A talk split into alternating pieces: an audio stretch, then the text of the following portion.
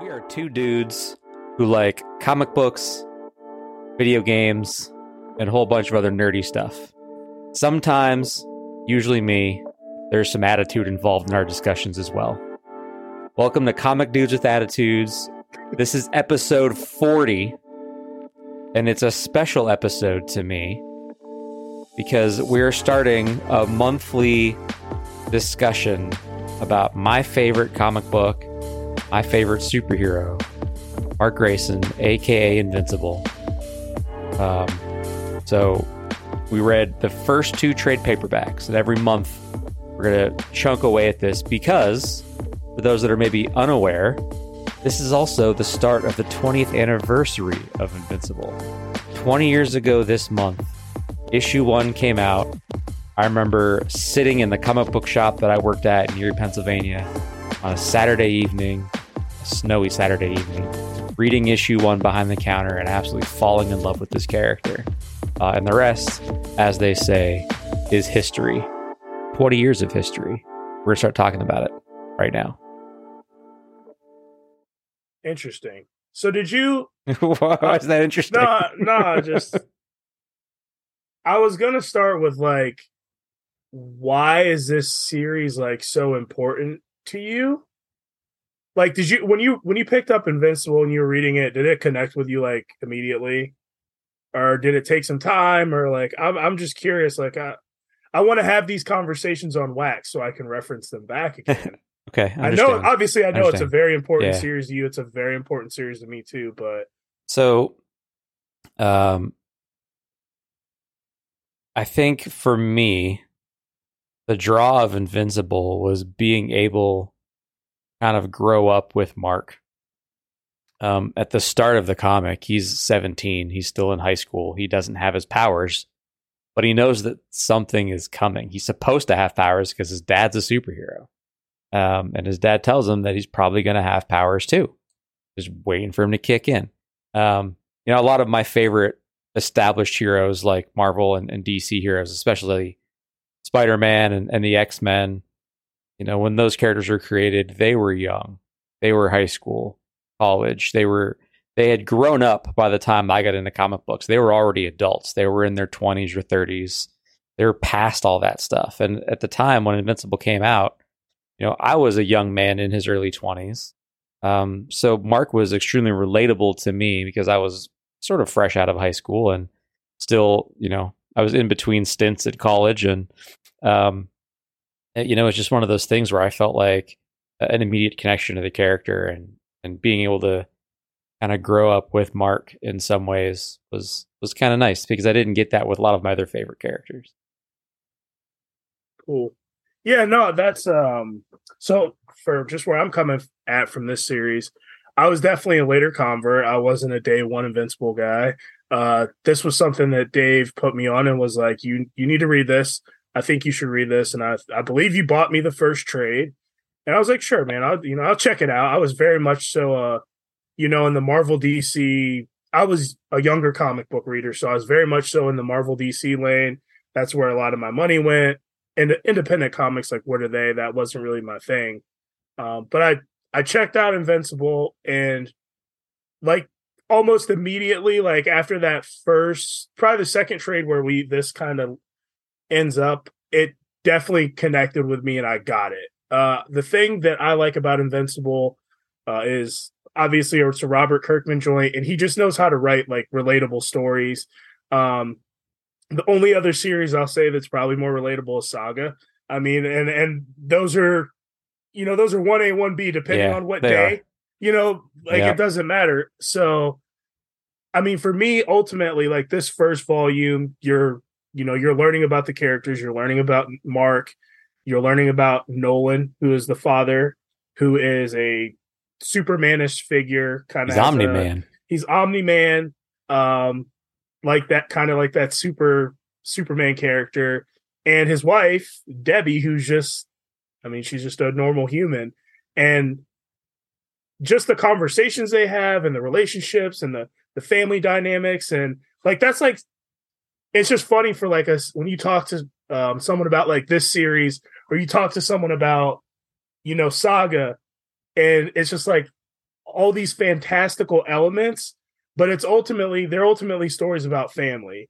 Uh, and I just remember like even like Walking Dead because like that was something I kind of got on. I heard they were making some TV series, so I went back and like read all the trade paperbacks, and on the back of them, it was like something along the lines of like this is a story that has it's like it's a story about zombie, but but it's really a not. It's about the humanity involved, and that's ultimately when you hit on those kind of elements. I think you just got a recipe for success. Well, yeah, and that's um, I mean, Invincible is kind of the same thing. It's it's really a story about growing up and coming yes. to terms with your family and your place within the world at large. Uh, it just happens to be set against a really robust and well thought out and well imagined superhero universe that also happens to be pretty adult themed and very violent. Yeah, yes, so you it appeals, in my opinion, it appeals to a very broad type of comic fan. Okay. Uh, and I have, I really struggle with people that have never read Invincible or like have no interest in reading it because I think if you like superheroes at all, you owe it to yourself to read this book. Uh, the tagline that the on the on the comic, the monthly comic, and I, am pretty sure that it's it's missing from the hardcovers. Um, it might uh, be on the trade paperbacks, but uh, the tagline above the logo on the the single issues used to say the best superhero. It, the, yeah. It's the best superhero comic in the universe, and yeah. it's true. There's literally I've never read a superhero comic that, that's better than Invincible. Period. And like I, you know, I started like reading this comic. Like we'll we'll talk later about you know when we get in the news and those kind of segments and stuff. But like I really didn't do like a lot of reading over you know this winter break. I kind of just chilled out, got into some other things. But like I uh, read yeah, Invincible. Really I read like the first the you know the first two trades we're going to talk about, and I was just like, man, why do I read anything else? Like I should just read like this. Yeah. Like there's obviously there's always good arcs of something Daredevil Born Again is probably one of my favorite stories, but like on a consistent basis, I don't know how many issues it was from one to 132 issues or something it was ended up being like Invincible is just an awesome story. Yeah. This um, so this this reread that we're going to do right now and I'm I'm kind of glad we're going to space that over the course of a full year because yeah. uh, this is my fourth time reading it. Um and it's my third time in the last probably five years, four years, five years. So, um, and I'm still like, there are some find things that I still, it's, I find, I find something new or, you know, I, I interpret something a little differently because I'm a little bit older. My, yep. my life's experiences have changed my outlook on something or, um, you know, there's just, it's, it's so interesting to read this at different points in my life to see how my perception of the comic changes based on where I'm at in life. You know, like yeah. Invincible stays the same. Like the comic doesn't change, yeah. but as you know, as we take trips around the sun, uh, you know, my my perspective, my point in space, looking back at Invincible changes, and I think that that's really that's really a fun experience to go back to something that obviously I, I know Invincible really well because I've read it so many times and I'm so familiar with it because I love it so much. But um, to still be able to kind of see it with a different perspective is uh, really fun for me. Yeah. So like, I mean, there's I, I was like, I'm not gonna like, not that I was like tears reading this or anything, but like when you're reading it, when you're reading the story, like, I mean, the one scene obviously I know you're pretty, you know, fond of is in that second issue. Yeah, Mark is, you know, we've talked about how Nolan is is Omni Man is telling him, you know, hey son, you're gonna get these powers at some, you know, at some point. This this might happen. You could be stronger than me. You could be weaker than me. I don't know, like whatever. But you're probably gonna get these powers.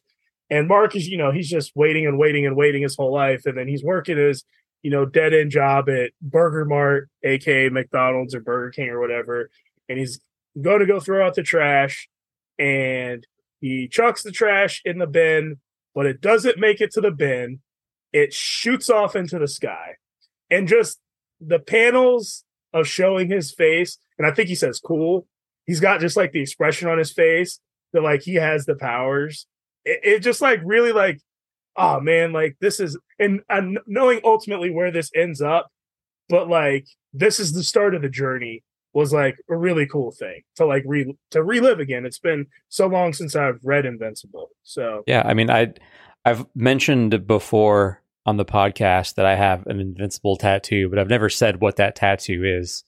I was waiting for when we finally got to have this this Invincible conversation. So uh, it's just a small little filler. I have both my arms tattooed down to the elbow. Um, I have bigger pieces and I have a lot of little small filler pieces. And one of my filler pieces, my favorite tattoo, um, it is a bag of trash with little motion lines on it. It's flying up into the air. It's that. it's from that panel of Invincible. It's my favorite panel in a comic book of pretty much all time. Ever, yeah. Uh, yeah, it's tattooed on me. It's gonna go to the grave with me. Um, that's how much this comic like means to me from a, a entertainment and a you know a a social perspective. And the fact that I was there to see that tattoo, I'm not, I'm not getting any tattoos, but the fact that I was with Dave to get that and like that was a special kind of moment to be there because I know like this story means so much to you. And the fact that you, you know, convinced me to go on that journey because I did. I was getting Invincible month to month. I think it was probably around like issue 48 or 42. Uh, I got on the the monthly train, so I was on it for a good amount of time, you know, with you. And we would, yo, did you get it? Did you get the new Invincible? And we talk about it. Like that was that was fun to do, you know. Uh, we do that. Shout out, shout out, Paul. Paul was also on the monthly grind for Invincible. Paul's another one that I bought Paul volume one of Invincible as well. I've I've bought volume one of Invincible for quite a few people. I have bullied quite a few people into trying Invincible.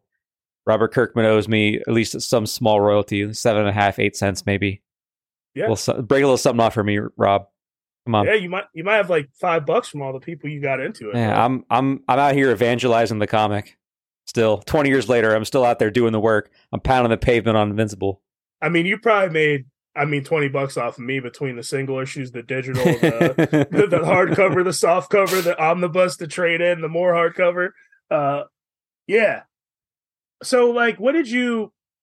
I mean, I broke it down like issue by issue, and I don't. We yeah, don't then have to do that. we obvious. can, but still, I mean, if you want to hit some some of your uh, favorite point, well, whatever. I, I yeah. like I said, you know, this is my third reread and like. So, all right five years, four years. So I, some of this kind of blurs together for me in terms of like okay. what happens in what issue. And I'm also, uh, I because season two of the show comes out this year. Yes. Uh, I, I'm I I also convinced my girlfriend to start watching the show. So we're rewatching season one. Well, she's watching it for the first time with me while I rewatch it. Okay. Stuff in the show happens a little bit differently in the comic and out of order. So I'll tell you what, watching the show at the same time as reading the first two trades, things are very jumbled in my brain right now. And that's good. I will say though, I, I haven't read made it the complete way through the first season, but I expect there to be deviation when they adapt, you know, when they adapt yeah, the show. There should be the source material. There should be. But at the core, it really does kind of follow. Oh, dude, issue. the fight with Alan is panel for panel recreation. Yes. So like, yeah. So all right, I'm just gonna do my little breakdown. So the first two issues, like, are honestly, they're really just like his origin story. You get the origin story of Omni Man, aka Nolan. Um, they get into well, like this. You get you get a version of his. See, okay, story. so you answer you answer my question. So where we're going? So you get the first origin of of Nolan, Omni Man, and the. I mean, it's partial. It's true. it's, true. it's true. It's true. true from his perspective. It is true. He so believes no- it. You get Nolan's origin story. Um, in the first issue, there's like a series of kind of like bombings that are going on where like a person will be um you, you found out later in the story, but uh, high schoolers are being kidnapped. They're being strapped to these bombs. They're like infused into them organically, and they become like, you know, human bombs, for for example. Um, so Nolan and Mark are kind of out in the second issue. Nolan kind of gets whiff of it. They go to the bomb. They go to the, the mall where a bombing is going to take place. Um, Nolan is captured by some aliens. They're fighting these um these. Aliens. I think that's invaders. a little bit later than the second issue. The no the because uh, when the Flaxans take Nolan, that's after they fought them. This is this is in the sec. Oh, sorry, one and two. This is the third issue. Um, my bad. Sorry, I apologize. Um, Mark and Nolan are fighting the Flaxans, who are the alien invaders who age. Ahead. But before you- before you say too much, Okay. because I think part of me would would like to believe that we're going to get some people into Invincible. Okay. If people, so maybe we shouldn't say too much. Like maybe we don't give everything away, Okay. just so there's something to go and Okay. experience for yourselves if you want to go and pick up this comic. Okay. Again, Robert Kirkman, if you're if you're ever stumbled upon this episode, proof again that I am out here trying to get you money. I'm trying to sell Invincible comics. Okay. Put me on the payroll, brother. That wasn't a joke. Please hire me. I will work at Skybound. Yeah, please, please, please hire. Me. My me. resume is available. I'm also on LinkedIn. All right. So what about some of the just the high moments then i won't go beat by beat so issue five talking you mentioned alan you mentioned alan the alien. Big Uh, time Alan fan. yeah so reading the encounter with long i'm not going to go into it but alan is an alien uh that he's like a planet surveyor for the coalition of planets. Like he has to check out like the defense capabilities of of planets on a rotating basis. And mark ends up in space and they have an encounter. Um is there a more likable co- character in this series than alan dude like Yeah, I think yes. I think cool there's character. one. the one okay he's a I think cool I think Eve design. is more likable than Alan. okay At the end of the All day, I think Eve is probably the the most likable character. and eve is we haven't really even talked about eve eve is goes to high school with mark pretty much but she's also a superhero spoiler but yeah That's not really a spoiler. I feel like a lot of people's first introduction to Invincible was the Amazon show. yeah, And that show was, you know, by most measures of success, a hit. yeah. So I think a lot of people are familiar with, you know, what what they saw in the in the show. Yeah. No, but Alan's just like a cool. I don't know. His character design is cool. He's like a psych, kind of like a Cyclops guy. Yeah.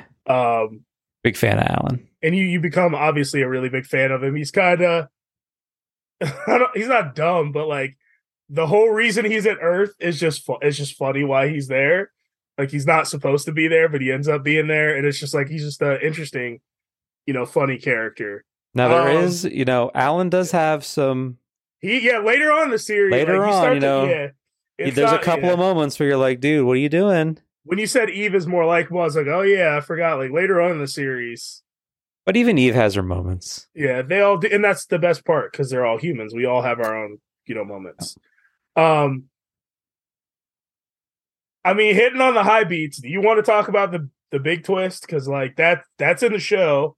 That's like the first episode of the show, like the end of the first Yeah. Yeah. episode kind of like what happens and what is the major hook um i'd like to think we're going to get some people into this as well too but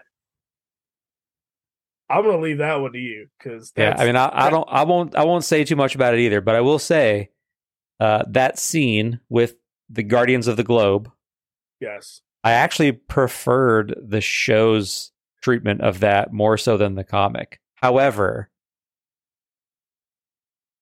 reading the comic for the first time when that happened, uh, man, like the speed and brutality, that was Two- a like pages, drop man yeah, like drop the comic. Like, whoa, what is happening right now?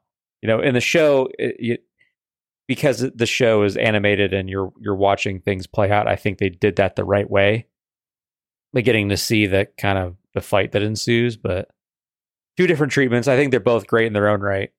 But having both now to compare, I think I like the show a little bit better.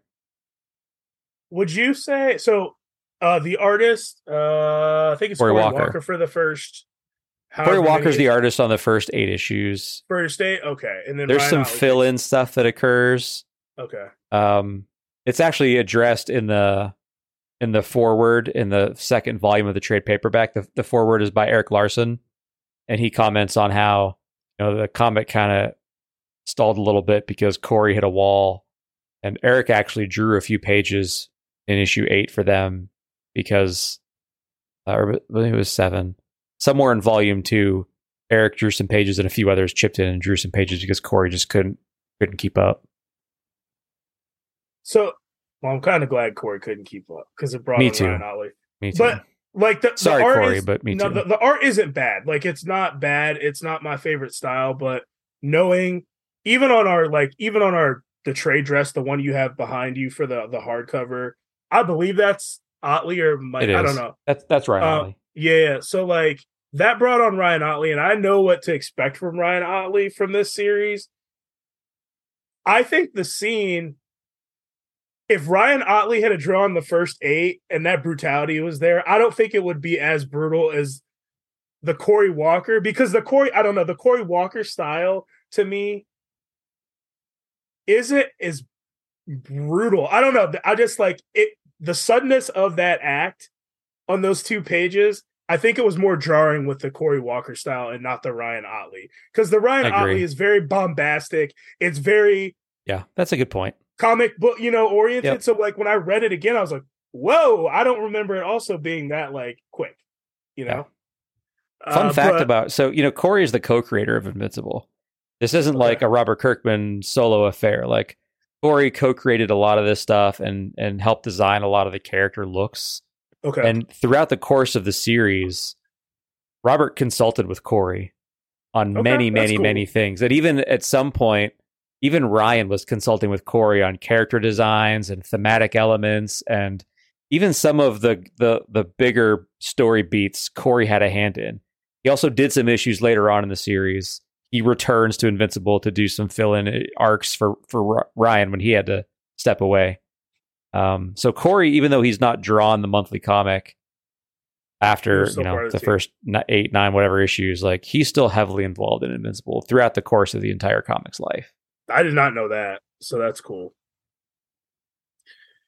Yeah, uh the the if you read issue seven and you're not into it, I don't know, man. Like if that doesn't get its hooks in you, Yeah, and that's not even like the craziest twist that happens in It's the first really twelve not. issues. it's really not. But I think that was the one that got me. And now, yeah, now that you're talking about the the next trade, we got to wait to read next month or Yeah. whatever. Oh my goodness! But there's always no. I, I do. I mean, I honestly do think there are some really high beats that kind of match or top some of those. Like later on during, I can There's so think many. of one. Yeah, I mean, I can. we could do an episode of like our top ten we invincible will. moments. We probably will after this. We probably should. We probably yeah, should. we probably should. I don't know if I can Uh, pick ten. Honestly, there's so much good stuff that happens. Yeah. Um, there's there's one thing that happened in the first the first two trades that I I would be remiss if I didn't mention. Um, it's when uh, William Mark's best friend finds out that that he's invincible when they're they're touring at Upstate University and there's like a quick like you know seven or eight panel uh, villain attack that isn't really a villain attack and William kind of puts it together that Mark is invincible. And then he shows up at Mark's house later and like essentially begs Mark to take him flying. Like, please fly me around. You remember this? You know what I'm getting at? I think I know where you're going. Yeah. So M- Mark flies him up, and that that issue ends with like them flying up into the atmosphere, and Mark says something to the effect of, "Man, this is so gay," and uh, you know that I don't think that that type of writing wouldn't fly today. Um, No. and uh, you know, it was 20 years ago. It was a different time, and we're talking 2002. We're barely out of the 90s, and you know, it was just a different. It was a different time, um, and you can get away with that kind of stuff. And part of me, you know, what I was kind of reflecting on that when I read it over the weekend, um, I was thinking, you know, maybe this was just a very uh, ham-fisted attempt at foreshadowing because William's character is gay. Um, You just- Spoilers. yeah, you just don't know it yet. Yeah. Mark hasn't Mark hasn't been told. William hasn't come out yet in the comic. In the in the in the show, I think he comes out. Uh, uh, it's not even that he comes out. Like in the first episode, like he just mentions that Yeah. like a guy is cute or whatever. Like he's he's gay from the start at the show. Um, but I thought that was an interesting sort of time capsule effect, where you know, independent comics, even independent comics, twenty years later, are, are not immune to the sort of like social progression that we've in, we've gone through, and that even they sometimes misstep when they maybe didn't in the moment when it was written. You know, looking back at it now, you're like. Yeah, that was awkward. Uh, that was definitely a little. It was a little awkward, and, and that was, I mean, that was common lingo. I'm not saying I'm not Yeah. condoning it. I'm not saying it Oh was yeah, right, same, same. was- I just think that you- it's worth, you know, I, I just think it's an interesting thing to point out that that to me, Invincible doesn't feel like it's 20 years old, you know? Like t- that- yeah, to me it's a- like the thing just ended a couple years ago. yeah, like I'm still not over it. So it's it was sort of a weird kind of it was a weird moment of reflection where I also had to acknowledge how old I am. Yeah. when did it end? I don't 20 I don't remember. I, I try to block out the ending of things that I love because I don't like You're to say that- goodbye. You're. I know if you're not. 2018. I honestly thought it was earlier than I thought it was like 2014 or something. But yeah, 2018. Probably should have been, but that book was late so often for so many years. true. that- you know, if they had, it was what 144 issues. Yep. Uh, so it should have only lasted 12 years. So it should have wrapped in 2014. You would have been spot on, my friend. 12 issues a year for 12 years would take you to 2014. So that man was four years worth of late comics. the Kirkman effect, Uh, man. Walking Dead, dude. Yeah, I think Dead. some of it might have been Ottley too. I don't know if it was all Kirkman, but Yeah, it's true. But when you got an issue, it wasn't saga late, but when you got an issue, you were looking forward to it for sure. Like every issue Yeah. I got, I was like, yes. but they were all worth the wait. absolutely. My only complaint was that um, when you'd get it, it would be over so fast. Yeah. That, re- that comic reads so fast. I love that. I love that about it. I love, I love Robert's use of, um, sort of the the static panel to tell a story. You know, like there's one the start of one of the issues. Mark is tired and he's sleeping, Yep. And it starts with- pages. it's like three three panels of like Mark just laying on the pillow, like the same panel three Same times, panel. copy pasted, then saying, you know, something about sleeping in on Saturdays, and then three more panels of nothing.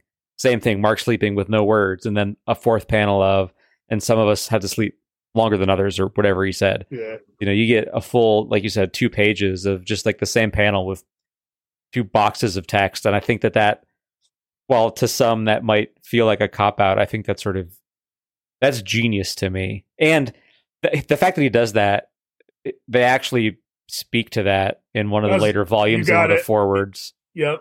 Well, they speak to it in the in the actual comic too. I, I don't know if you remember, as like a guy. I think Mark is going to get comic signed, and he meets. Oh It's- yeah, yeah, it's yeah. a You're right. That's later on. Yeah, It's supposed Yeah. to be like a stand-in for Bu- Brian Bendis, and he's like commenting how comic book writers are lazy and they just use these repeating panels. And now it's like there's just like stuff like that that Yeah. Kirkman is aware of the audience. You know that that just sets it apart. So any anything else in the first two first two trades that we haven't touched on that was I, I feel like we got most of it. I there's we haven't gotten to any of the like the Mark and Eve kind of will they won't they stuff yet. No, I, I think Even even Rex Splode are still together, or did we get past that? Did we get past uh, that? We're past get that. past it at the end of the issue seven ish. Yeah, that's right. Yeah, it's the end that's of that so. I will. I. I will say this: the way that the way that Rex and Eve's relationship ends. Uh, there's a character on the teen team called Dupli-Kate, and Dupli-Kate can create copies of herself. And Eve, Rex's girlfriend, walks in on Rex with three duplicates. walks in on them doing some adult things. And uh I thought that was a really interesting way. Very interesting.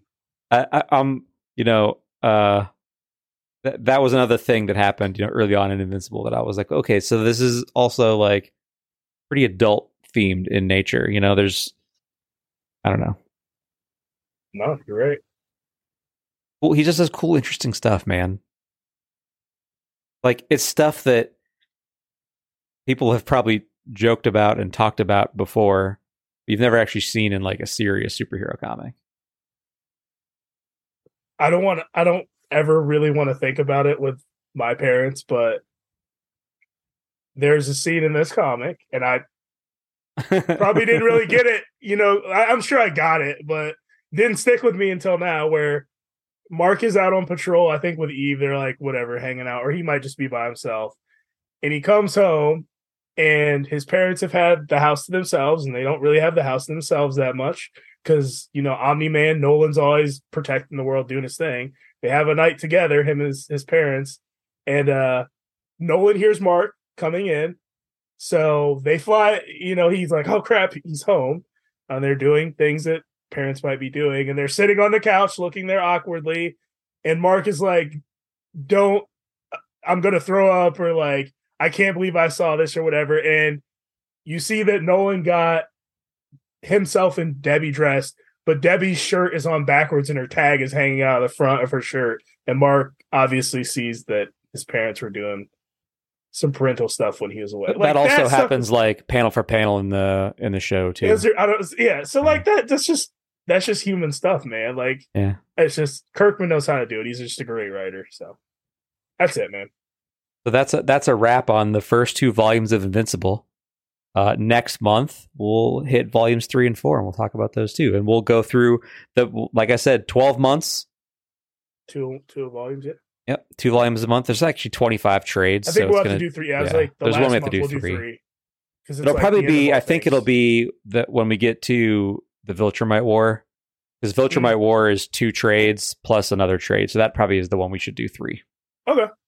I think. That works. I don't know. We'll see. How, there's a lot of stuff near the That end that, that it'll make sense to group into a three. But anyway, more Invincible to come. We're going to walk through 2023, going down memory lane with my favorite comic and hopefully some of your favorite comics soon too. Maybe even yours, Matt. I don't know.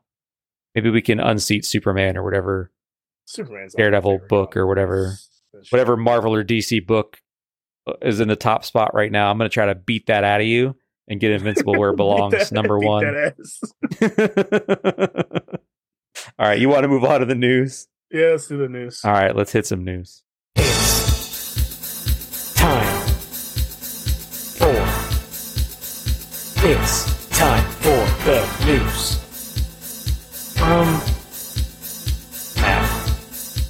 Because Dave doesn't really pay attention to this. Over the holiday period, I admittedly have been kind of out of. I got out of the loop, man. Like I didn't. I wasn't. That's okay. That was the in. point. That's why we took Yeah, a break. and That's. I wasn't really dialed in as much as. as I don't think there was a ton of news anyway. I mean, most companies And- are shut down for the most part. Skeleton crews during the holidays. I mean, I, when I I worked the week between Christmas and New Year's at my job, and like there are ten people on my team, and only four or five of us were working that week, and that was pretty much the same for my entire company. Like half the people there were not working.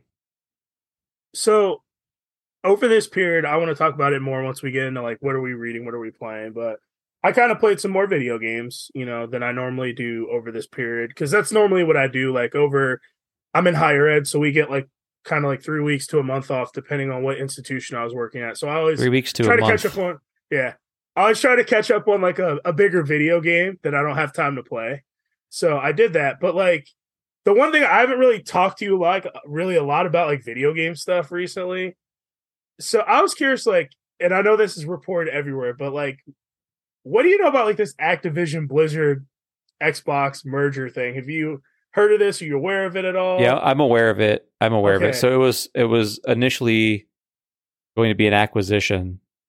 Yeah. Then kind of reclassed as a merger with Okay. Xbox sort of being the one in control. And the most recent bit of news is that the SEC is potentially going to block this merger because Yes. of monopolization. yes And I would imagine this is at the behest of companies like Sony, yes Nintendo. exactly More so Sony probably. Yeah, probably more so. Yeah, definitely Sony. So I am. I very much like if you followed this show at all. Like I definitely like the end result product, but there's some things that like really capture my imagination. It's like why I really like professional wrestling. Like I like the product in the ring, but honestly, I like the the politics and things that go on behind, you know, outside of the ring are more fascinating than what actually goes on in the ring. So like this story, like I could not get enough of it. Like I was just listening to a lot of stuff about it because I just find it really intriguing. And I was like, what are your thought? Like, what are your thoughts? Do you think anyone's like in the wrong? Do you think like Microsoft is kind of justified that they're doing trying to to acquire Activision? And I mean, I think potentially, obviously, one of Sony's fears is like they can make Call of Duty an exclusive game, and that is a huge percentage of the video game market share. So I didn't know like, is Microsoft the bad guy? Is Sony the bad guy? Do you is there no one in your opinion that's a bad guy? Do you have you thought about it? Do you I care? have, I have, I have, and I do care. Um, so I don't necessarily think Microsoft is in the wrong, nor do I think Sony is in the wrong, because the laws as they are written allow this type of thing to happen. And we also have a checks and balances system where the the FTC or the SEC or whatever governing body needs to will, will investigate a potential merger or acquisition to make sure that the laws of competition aren't breached and therefore the consumer is the one that is suffering. And I I get it. I agree with that. I think competition is the best thing for the consumer, especially when it comes to I video agree. games because uh, I know you're not a sports game guy for the most part. Here and there, you dabble. Oh, we can talk about Madden though. We, we yeah, but we can talk about Madden because there only EA can make licensed with the players' names NFL games, and because of that, we get a substandard product that feels like it gets worse every single year. There is no competition. So as Microsoft and Sony continue to snatch up developers and publishers continue to snatch up smaller development teams, the ability to compete is lessened and continues to dilute until there is no more competition. And now it's like, oh well, you have to buy an Xbox to play Call of Duty. You have to play. You have to buy Madden to play. You know, with the Buffalo Bills and have Josh Allen on your team. Um, you know, there's nothing. There's nothing that's driving those products to be better because there's only one option, and your and your choice as the consumer is either play or not play, not which version do I want to play. Yeah, yeah I mean, on the outset, I kind of feel like Sony's been gobbling up a lot of like, you know, I, I feel like Sony's approach is like, we'll work with a company, we'll work with a developer, and if the relationship is kind of mutually beneficial, we will we will acquire said developer, aka you know like Insomniac Games. Uh, there's clearly some kind of working relationship going on with Square Enix right now. They haven't been acquired by Sony, but there's some kind uh, there there has to be some kind of agreement kind of going on. Mhm. Um, I am as someone who loves Final Fantasy VII and has played that game multiple times and has primarily been an Xbox gamer. I have been completely screwed out of that franchise, and it does not feel good. It does not feel great, you know. Mhm. So, um, I feel like Microsoft, on the other hand, it's kind of that meme that's going around on the internet, and f around and find out. Like, okay, well, you've acquired all these teams. Guess what? We're going to take Call of Duty. But even Microsoft, and uh, you know, there's been Mhm. like this. I think there- there have Microsoft started doing this first, to be honest. Where I think this all Where- happened, where do you think it started? Sony's first party games presence is so strong and has Yes. been for a really long time. And as Microsoft focused more and more on hardware and less on software, they found themselves at a place where they had no in house developers to make their franchise games. They have Turn 10 doing Forza games every year. They had 343 turning out substandard Halo games that no one likes, that were broken, like you can't play. And then with with Gears of War, you know, they they've They acquired them, right? Because they Well, were originally. it was Epic Games. It was it was an exclusive with with Microsoft. Microsoft didn't own Epic Games, um, and then when they Microsoft owns the Gears of War franchise, not the studio. So Okay. when they had nowhere to turn to make Gears of War games, they ended up getting a really bad game called Gears of War Judgment. Um, then eventually, a developer called the Coalition um, was founded, and then now they handle okay. Gears of War. The Coalition is headed by um, Rod Rod. I forget Rod's last name. Rod Ferguson. Ferguson. He was the he was the game director on Gears of War two. So he's a guy that's been in the franchise for a while, so he kind of knows what he's doing. And Gears Four, Gears Five, they were good games. Yeah. Um, but that was really all Microsoft had. And rather than invest years into building out strong development teams internally, they just went, oh well, we'll just go buy some stuff. So they bought Team Ninja, they they bought Bethesda, they want to buy Activision or merge with Activision, and they bought a lot, a lot of other smaller developers. Um, and then just decided, okay, well, we bought these, so now we have strong first party presence and titles as well. But those developers aren't really making new IP for Microsoft consoles. All you've done is made Elder Scrolls a, a, a future Elder Scrolls game is potentially a Microsoft and PC exclusive experience. But I, I mean, at the end of the day, money's going to talk, right? yeah.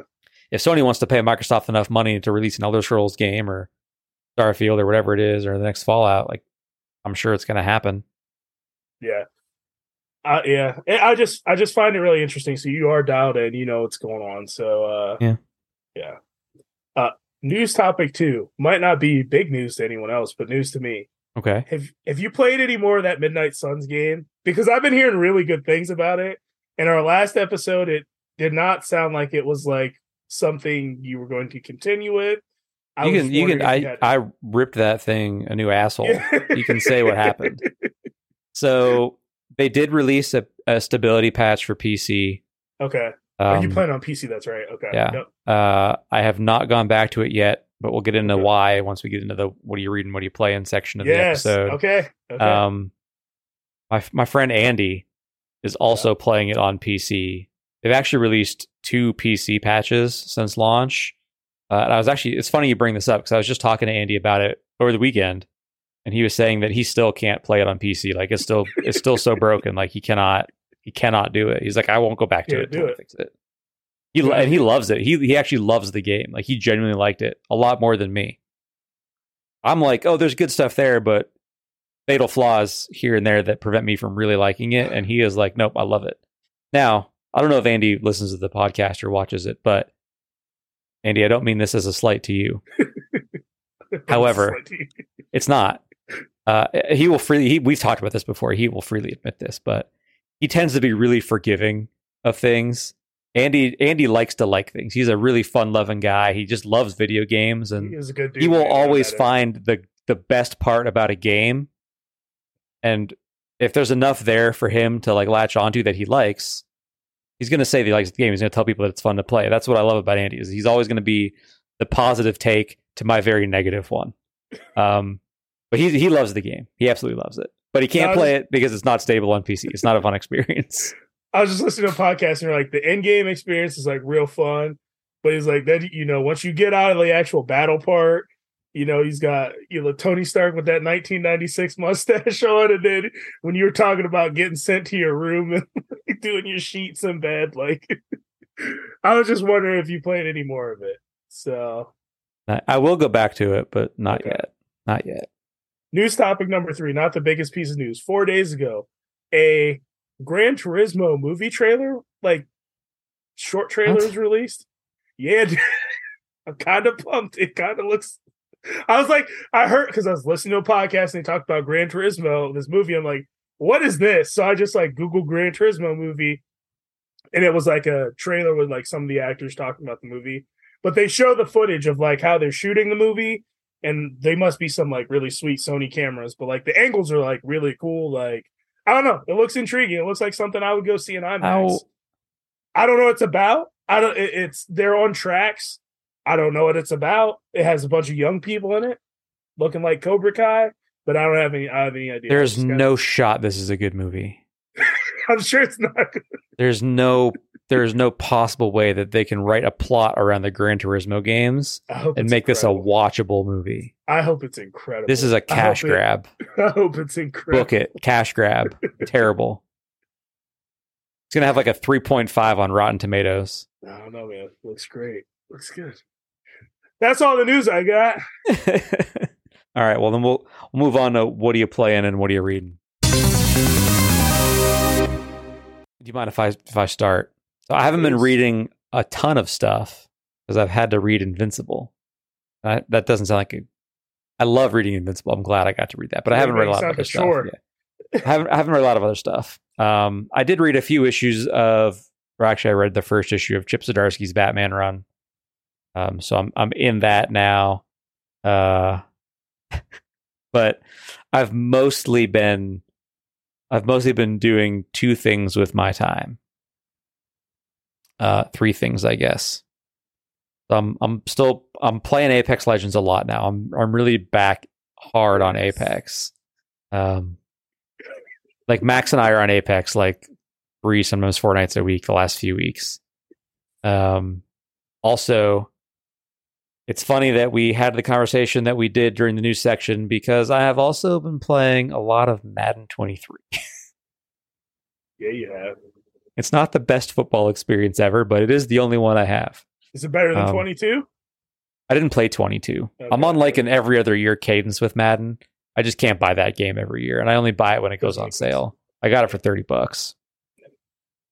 Um, so the way that I most likely or most usually play Madden is um, taking the Jets and making them fun because it's not fun in real life to be a Jets fan, and you don't get to experience a lot of wins. So sometimes you gotta just you gotta go in and you gotta make you gotta make it fun to be a Jets fan by taking control of the franchise yourself. So you know we made a few moves. We we traded traded Zach Wilson to the Texans for a first round pick. You're uh, not getting a first round pick in real life. No, no. But before the 2022 season Before started, roster updates, you better get that in before the roster update. traded him, traded him, and he sucked in in Houston. Uh, I ended up with the third overall pick. I simmed the first season so I could get to the draft and see where my draft pick landed me. Um, so I had the third pick overall with the Texans, uh, and I got Bryce Young. Okay. So now, now we're running we're running through a season with Bryce Young at quarterback, and it's it's been a whole lot more fun than watching the real New York Jets. Um, and then I started watching a show on HBO called uh, Silicon Valley. I've heard of it. Yeah, so it's it's I think it ended like a couple years ago. Um, all six seasons are on HBO to watch, so I, I actually finished it up on what's today? Monday yesterday. I, I watched the last episode of the se- of the series last night. Um, really good show. It's like it's like a thirty minute like a comedy. It's like an it's on HBO, so there's a lot of adult themes, but but a bunch of dudes in like the Silicon Valley in California, like trying to start their own company, and got a good cast. And it's that's just a good show if you're into like techie stuff and comedies, adult comedies. That's cool. It's a com. I didn't know. I thought it was like a drama. I didn't know it was a comedy. Not a drama at all. That's awesome. Yeah. We're always That's it. comedies. That's how I've been spending my time. All right. So, um, before Christmas, I and we I talked to you about it on a previous episode. I feel like that there was a professor at my job, or maybe I didn't talk about it on the show, but that I really connected with. I'm not going to get go through. I- I remember you mentioning this before. Yeah, I think I might have mentioned on Yeah, the show, but You did. we really connected with um big time video gamer and just like we've been talking about video games before break before he left for you know before we start the semester. And i made a promise to myself and i said if i can find a playstation 5 and i can use my best buy 18 month financing on it i'm going to buy it. I'm not going to rush into it. I have the money on hand but i'm not going to rush into it. I'm in no whatever. But if i find one i'm going to buy it so like December 15th, I found a PlayStation and I bought it. Um and boy, man, I love that system. I mean, already I I love it. And I'm normally the what are you reading guy. I have been playing a lot of video games uh over this break. So I will be still continue to read, but there's probably going to be a little bit more what are you playing as well too. So uh when I got the PlayStation, uh first game I played, I played Assassin well, this was on Xbox actually. I played Assassin's Creed Odyssey because I went to the in-laws, had some time, and probably within like two weeks, I think I put like 40 hours into it and beat it. I beat it like 45 hours. Like That's pretty, pretty good. much I had a little monitor and I'd be watching like the football games or like when they were playing and I w- wasn't needed. I was just grinding missions and grinding missions. Um, really enjoyed that game. It was one of the probably my favorite Assassin's Creed game I've ever played. Um, it was a, a lot. I never of get into those games. Like I, I'm, there's not for me. I don't know why. I've tried. I've tried playing several of them. Yeah, I don't. It's just there's not. It's not for me. yeah, and that's that's fine. I get the They- appeal. Like if they look cool, they look like fun games to play. For some reason, my brain just doesn't let me have fun playing them. There was a huge shift too with Origins, which was the one before. They kind of changed the whole formula of Assassin's Creed. It definitely became more open world, uh, more RPG kind of elements. If you if you kind of like that kind of thing, um, I I don't always advocate you know microtransactions or whatever, but for these games, how Ubisoft gets you, there's a boost you can buy for X experience. It's like ten bucks. I I ha- I always get it because like otherwise you're going to be grinding some of these missions like that just it makes no sense. And like I don't I like don't. I don't like to hear yeah, that. I don't like that, but for me, that's what I'm to do. So you can still get there. It might take you longer, but whatever. But Assassin's Creed, I really liked it. Uh, you can pick between a male or female protagonist. I picked the female. Uh, the acting was sup- far superior than the guy. I didn't. I didn't like the guy at all. So, but it was a cool game. Uh, great looking, decent story for like an Assassin's Creed game. A lot of fun. Um, I'm still kind of stuck on you paying ten bucks for an XP boost. Oh, dude, I'll do it all day. I don't. I, I hate I feel that. no shame. I feel no shame in it whatsoever. Not at all. I have no. For, I have no problem. Hmm. Games on Game Pass, dude. I know. I You're- actually, 60 bucks for That you're part of the problem. Sure, I'm part of the problem. You're, I don't buy them you're, all. Though. you're perpetuating this this predatory business practice of pay to win. You pay to win. That's what that is. It's a pay to win tactic. It's like a mobile game thing. It's my own experience and my own single player game. I don't really care. How much did you pay? yeah, How much did you pay for the game? it's on Game Pass. I didn't buy it. I paid right. my subscription. I'm going to have anyway. All right. That's my thing, dude. I'm not buying uh, like the only games I'm buying are like Gears of War, Halo, and like Final Fantasy. Every I have so many games on a backlog, and I might have fallen into a little bit of an arrangement where I don't need to buy any games really. So like I'm just What do you playing. mean? What do you mean? I have no idea what you're talking about. What do you mean an Um, arrangement? it's a this is a this is a perfectly legal partnership. the console is I actually- designed to function this way. I actually heard on a podcast there they were they were advocating you do this, and I was yeah, like, you oh, I should didn't know do this. it. I didn't know that everyone was doing this. I didn't Yeah, know you this was should what the do cool it. If kids you- were doing. If you if you know you know, and if you don't know, go Google console sharing PS5. You're welcome. Find a friend, a relative, whatever, someone you trust, and enjoy. So let's life just is life is meant to be enjoyed, and it's meant to be enjoyed as cheaply as possible. So let's just say that I said after I beat Assassin's Creed, I think I texted Dave and I was like, "Hey man, that was a phenomenal game, but I have no desire to play an Assassin's Creed game for a while because it I don't was think you texted that to me. I didn't text that to you. I don't I might so. have that doesn't sound sorry. familiar at all. Alright. So like, sorry, I might have texted Sharon or something. I don't know. Dude, I texted making somebody. shit up on the fly. I texted somebody that, and I was like, "Yeah, it was a good game. I have no real desire to, to Hold play on. again." Did you? Are you sure you said Assassin's Creed? I think I said Assassin's Creed Odyssey. All right. So the only text I have from you about uh, Assassin's Creed was Live on receipts. December 22nd. No, I'm Okay. sorry. Yeah. December 22nd. Uh, I asked if you're watching the game, and you said, Yes. I will be while playing Assassin's Creed, more than likely. Okay. So I must And you sent that said you can always rant and rave even if I'm not watching. And I said, yeah, but it's usually funnier with context. Okay. So I texted someone, I don't remember, probably Sheridan, about how I played this game. I put 45 hours in. I have no desire to play an Assassin's Creed game again forever. Then I got the PlayStation, and through this little arrangement, uh, someone Sorry, I'm- else. I'm, I'm reading our text. That, that, that Oh, was the Jags Jets that. game. yeah, don't read that. Don't read that thread. That's a good thread. The Don't- things, the things coming out of my mouth. yeah, after there was that, venom. Yeah, I was There not was a lot of happy. There was a lot of venom. My f- Um, my favorite my favorite text was the one where I said, "Nah, this season is chalked. Can't win with Zach.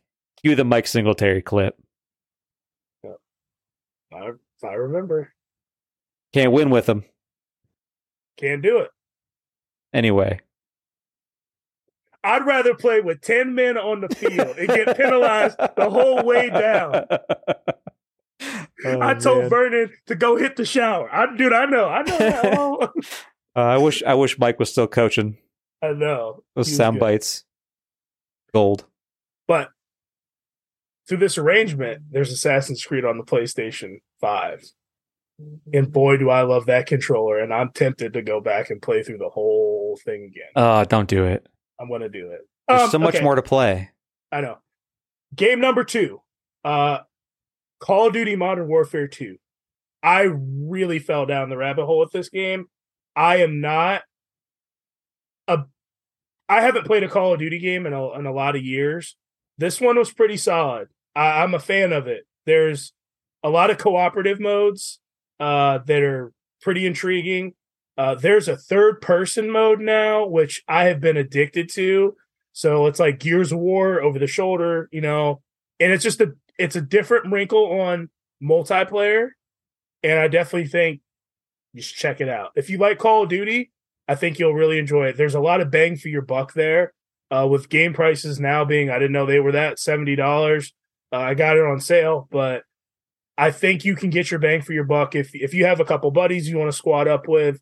There's a lot of fun stuff you can do there. You know, and I, I, I'm not a huge Call of Duty guy. The, the only Call of Duty game that I've really loved in like modern times is Black Ops 4 because Right. of the battle royale mode Blackout. That's Yep. my second favorite BR of all time. It's a shame that Activision was so quick to move away from that style of game and give us Warzone, which is like the filthy casuals dream for BR. I hate it. But um I have a similar arrangement on Xbox. I've downloaded Modern Warfare 2 thanks to a good friend of mine. So maybe I will give Modern Warfare 2 a try. And when you get in that filthy casual Warzone and want to pull someone in, please let me know because I would love to play with you. I have tried playing Warzone many, many times and I cannot do it. Can you just play it and make sure it's like that's the mode or DMZ? That's the mode I play. DMZ. Can you make sure played, that's the thing? I haven't played DMZ. Because that's like that's the thing where there's like bots in it, but there's also Yeah. humans as well too. It's fun, man. I had a lot of fun playing it, but It's the, whatever. the time to kill in Call of Duty games is too slow or too low for me. Like, you- Gotcha. Boom, and you're dead. Like I want, I like prolonged gunfights, like you get in Apex or Apex. Blackout or PUBG. Like, give me, give me more time to have the fight. Let me run some strategy. You blink and you're dead in Call of Duty games. I just can't do it. That's why. That's why I love Blackout Four or Black Ops Four slash Blackout because the time to kill is so much longer in those games. Got to get that long TTK for me to be happy. in the last game I'm playing, which I'm currently playing on, well, obviously PS5, but I started up God of War 2018. Me too. Um, Phenomenal. the opening cinematic where you cut you're cutting down a tree with Kratos, dude, that got me. Like just the vibration on the controller, the that the PlayStation dude. controller, The vibration on that controller is crazy. Is far significant, and everyone's been telling me that, but it is way better than the Xbox controller. Like the haptic feedback, Yeah. and just the polish of the game. Like this is a PS4 game that's upscaled or whatever. Like, I love my Xbox. If this is any indication of what I have between the new God of War, Horizon, you know, all these other games that I've heard about, I mean, I and and, and I'm I'm not a tribal guy. I've I've learned the lesson. I need to have both consoles moving forward, and that's what I'm going to do. Uh, but PlayStation is probably going to become my primary system. Just and, and and when I was such an Xbox guy and on that side of the fence, I didn't get it. But like these are gaming systems. You go to play games, and PlayStation has the games, so that's where I'm going to go. And hopefully, Microsoft kind of gets their house in order a little bit, kind of referencing our previous conversation. But Sony put the time in with these different, you know, um, development teams, and they're really reaping the benefit of it. Um, so I'm looking forward to playing some games on my PlayStation. So Love to hear it. That's I'm looking. I'm looking forward to getting some cheap games on my PlayStation. Oh, you're going to get some. So are you? So, were we splitting on this Dead Space helmet or what? Helmet, no, but the digital copy, maybe. Still waiting to hear back from Limited Run Games if I can cancel that pre order. Dude, we are right at 60 minutes. Got it. That's this is perfect timing. This was our goal when we started this new format of like topic news and what are you reading, what are you playing was to be around an hour long for these episodes because we only release one episode a week. And if you like that one episode a week, I think it's really important that you share it with someone that you know. Like it, subscribe to it, leave a comment on YouTube. Um, the only way people will find us is if you interact with us. Um, so it helps other people that like comic books and video games find our content. Um, so if you like us, do those things. We'd really appreciate it. Um, other than that, our Twitter handles are in the description of this audio episode or video. Uh, you can follow us on Twitter. We'll follow you back and we'll talk about nerdy, dorky, cool stuff like Invincible and video games and console sharing. Um, we'll be back in seven days with another fun and exciting topic. Until then, my name is Dave. And I'm Matt. Take care of yourselves, everybody. Peace.